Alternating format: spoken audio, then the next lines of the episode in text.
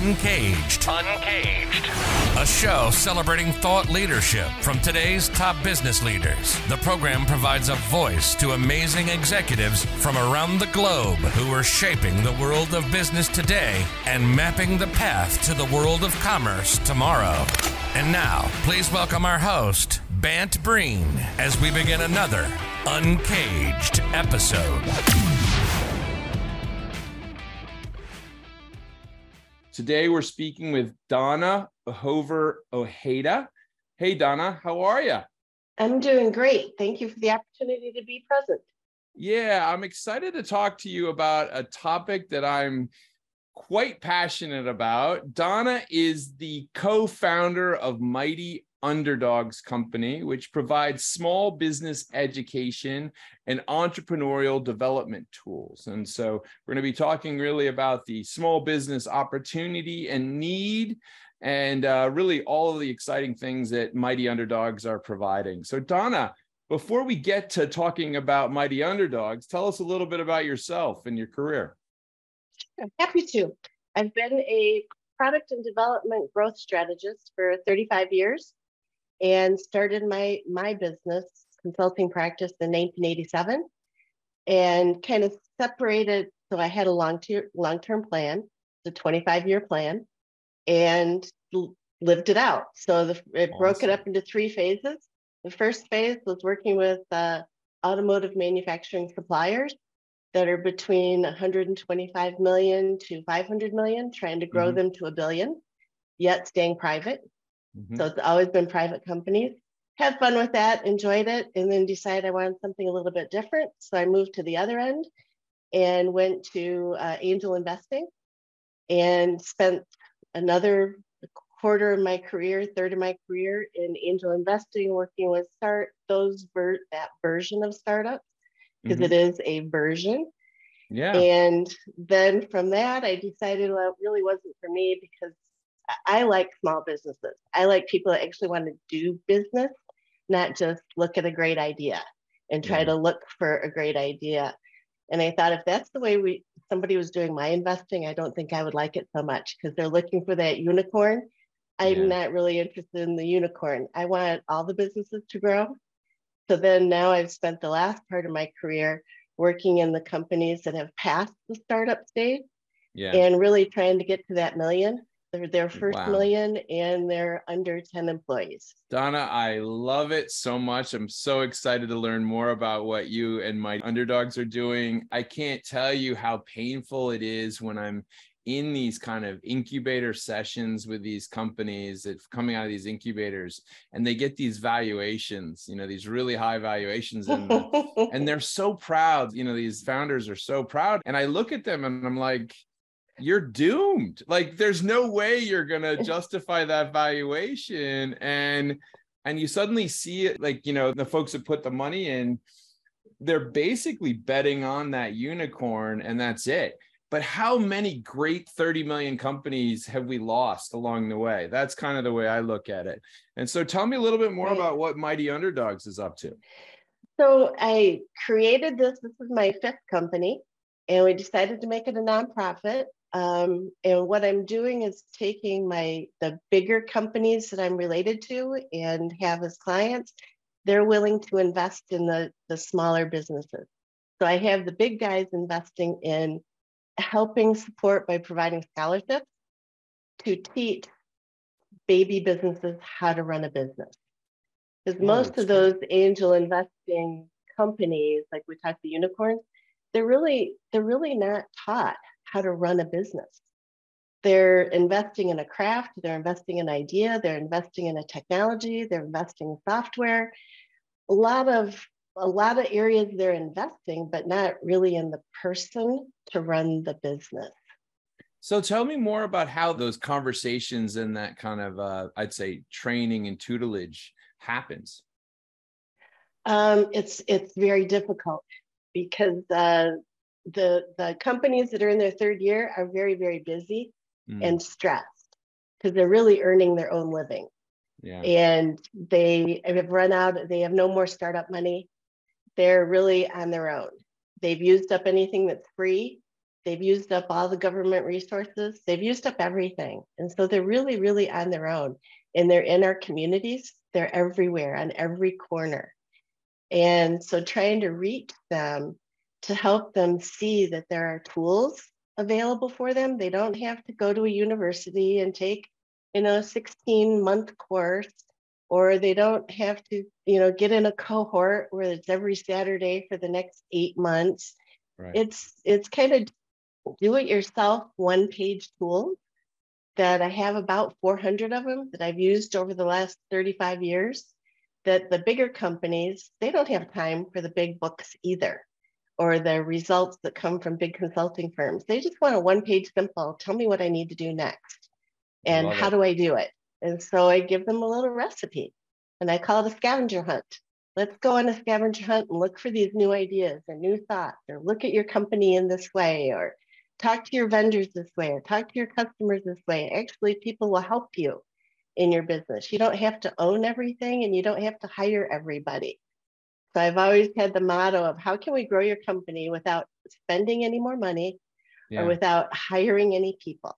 The core needs are kind of timeless for sure. But right. I mean, you have started this operation in such a fluid moment that you started it really in the heart of the pandemic in early 2021. And I mean, I'm just curious to hear the companies that you've worked with, how that process and kind of mindset need of learning has shifted over time they're hungry they're very yeah. hungry for what what can i do you know after my kids go to bed and i have some time you know at midnight to learn on my own so we put all our tools online so that they can do it yourself mm-hmm. so we give them a one page tool a little a write up instruction on how to use it mm-hmm. and then mm-hmm. a little video on how to use it. So you can they can see it again just like recipes. You know i look at all recipes they give you the recipe they give you the reviews the instruction how to do it and a little video a real quick video of how to do it. And you're off to the races. They get it. They're smart yeah. bright people. They know how to do this stuff. They just don't know what to do.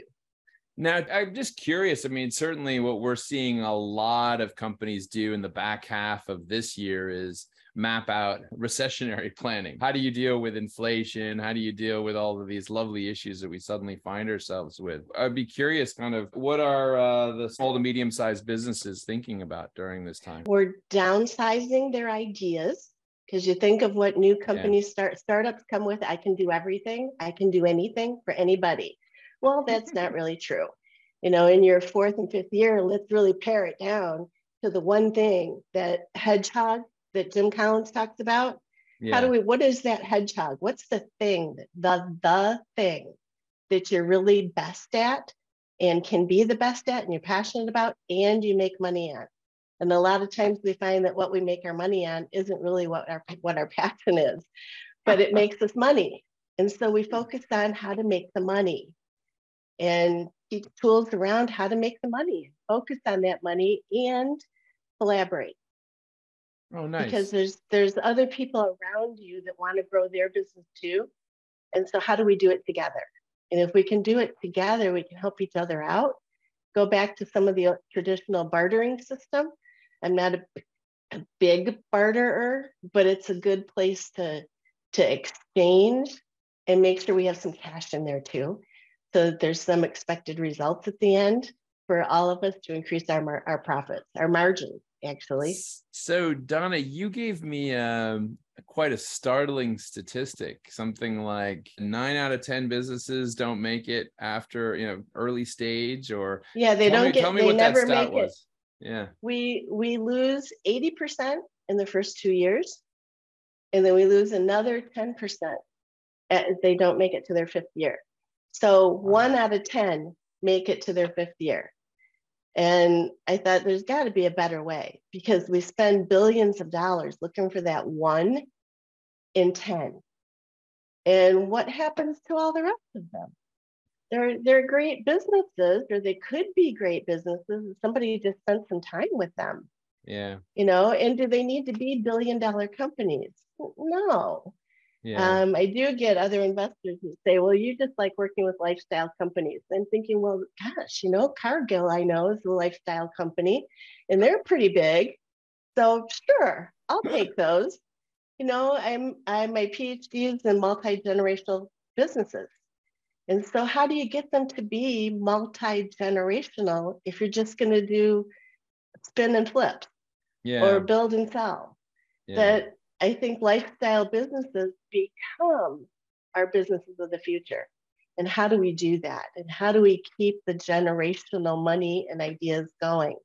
Mm-hmm. I love it, Donna. It's so interesting what you're saying. I mean, I'm speaking to you today from Europe, from Spain, and you know, there's a lot of, I'd say, probably more family businesses here mm-hmm. than really kind of public businesses. And the contrast between the business landscape here in the US is very, very clear. You're absolutely right. There's such a miss. So many great businesses that, yeah, they might not be billion dollar businesses, but man, they're great companies, you know, and they definitely need to be supported. So the resources that you and the Mighty Underdogs team are providing are spectacular. Speaking of your European companies, I mean, there's one that I'm just doing some research on now.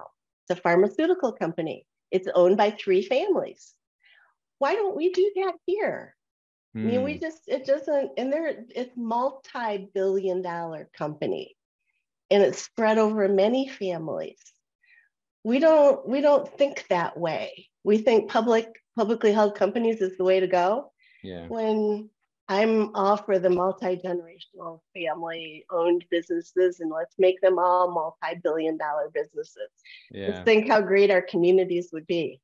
Yeah. Well, it definitely changes things for sure. I've been through that phase of working at private companies that went public and it certainly shifted the culture overnight. So it no does. doubt about that. So, you know, as you look forward, Donna, into 2023, what gets you excited? What are you hopeful for? I'm hopeful for uh, all these new businesses. We started what five million new businesses over the last two years. They've mm-hmm. grown. They're growing up. They should be turning their third and fourth year about now. Wow. And so, if we can find a way, that's why Mighty Underdogs came about. If we can find a way to hang on to some of those and not just take the one out of 10, I mean, we'll have wonderful companies if we could just help them work through and recessions, inflation. I mean, to me, those are all opportunities. If you do your strategic planning correctly and you think really think about your business and play the game of business, mm-hmm. there's opportunities all over the place. It doesn't matter what the economic environment looks like. And, and we all know that there's money everywhere. Wow. So, Donna, you are throwing out some great pieces of wisdom. You're spot on. It's so easy to get afraid when you see things in the media talking about the economy, et cetera. But the reality is there are tons of opportunities right now that are appearing. And certainly the great wealth that will be gathered will come from people who seize those opportunities. Mm-hmm. And uh, certainly, maybe talking to mighty underdogs will help them as well. Donna, yeah. thank you so much for being on Uncaged today. If someone wanted to learn more about the Mighty Underdogs company, where should they go? www.mightyunderdogs.club.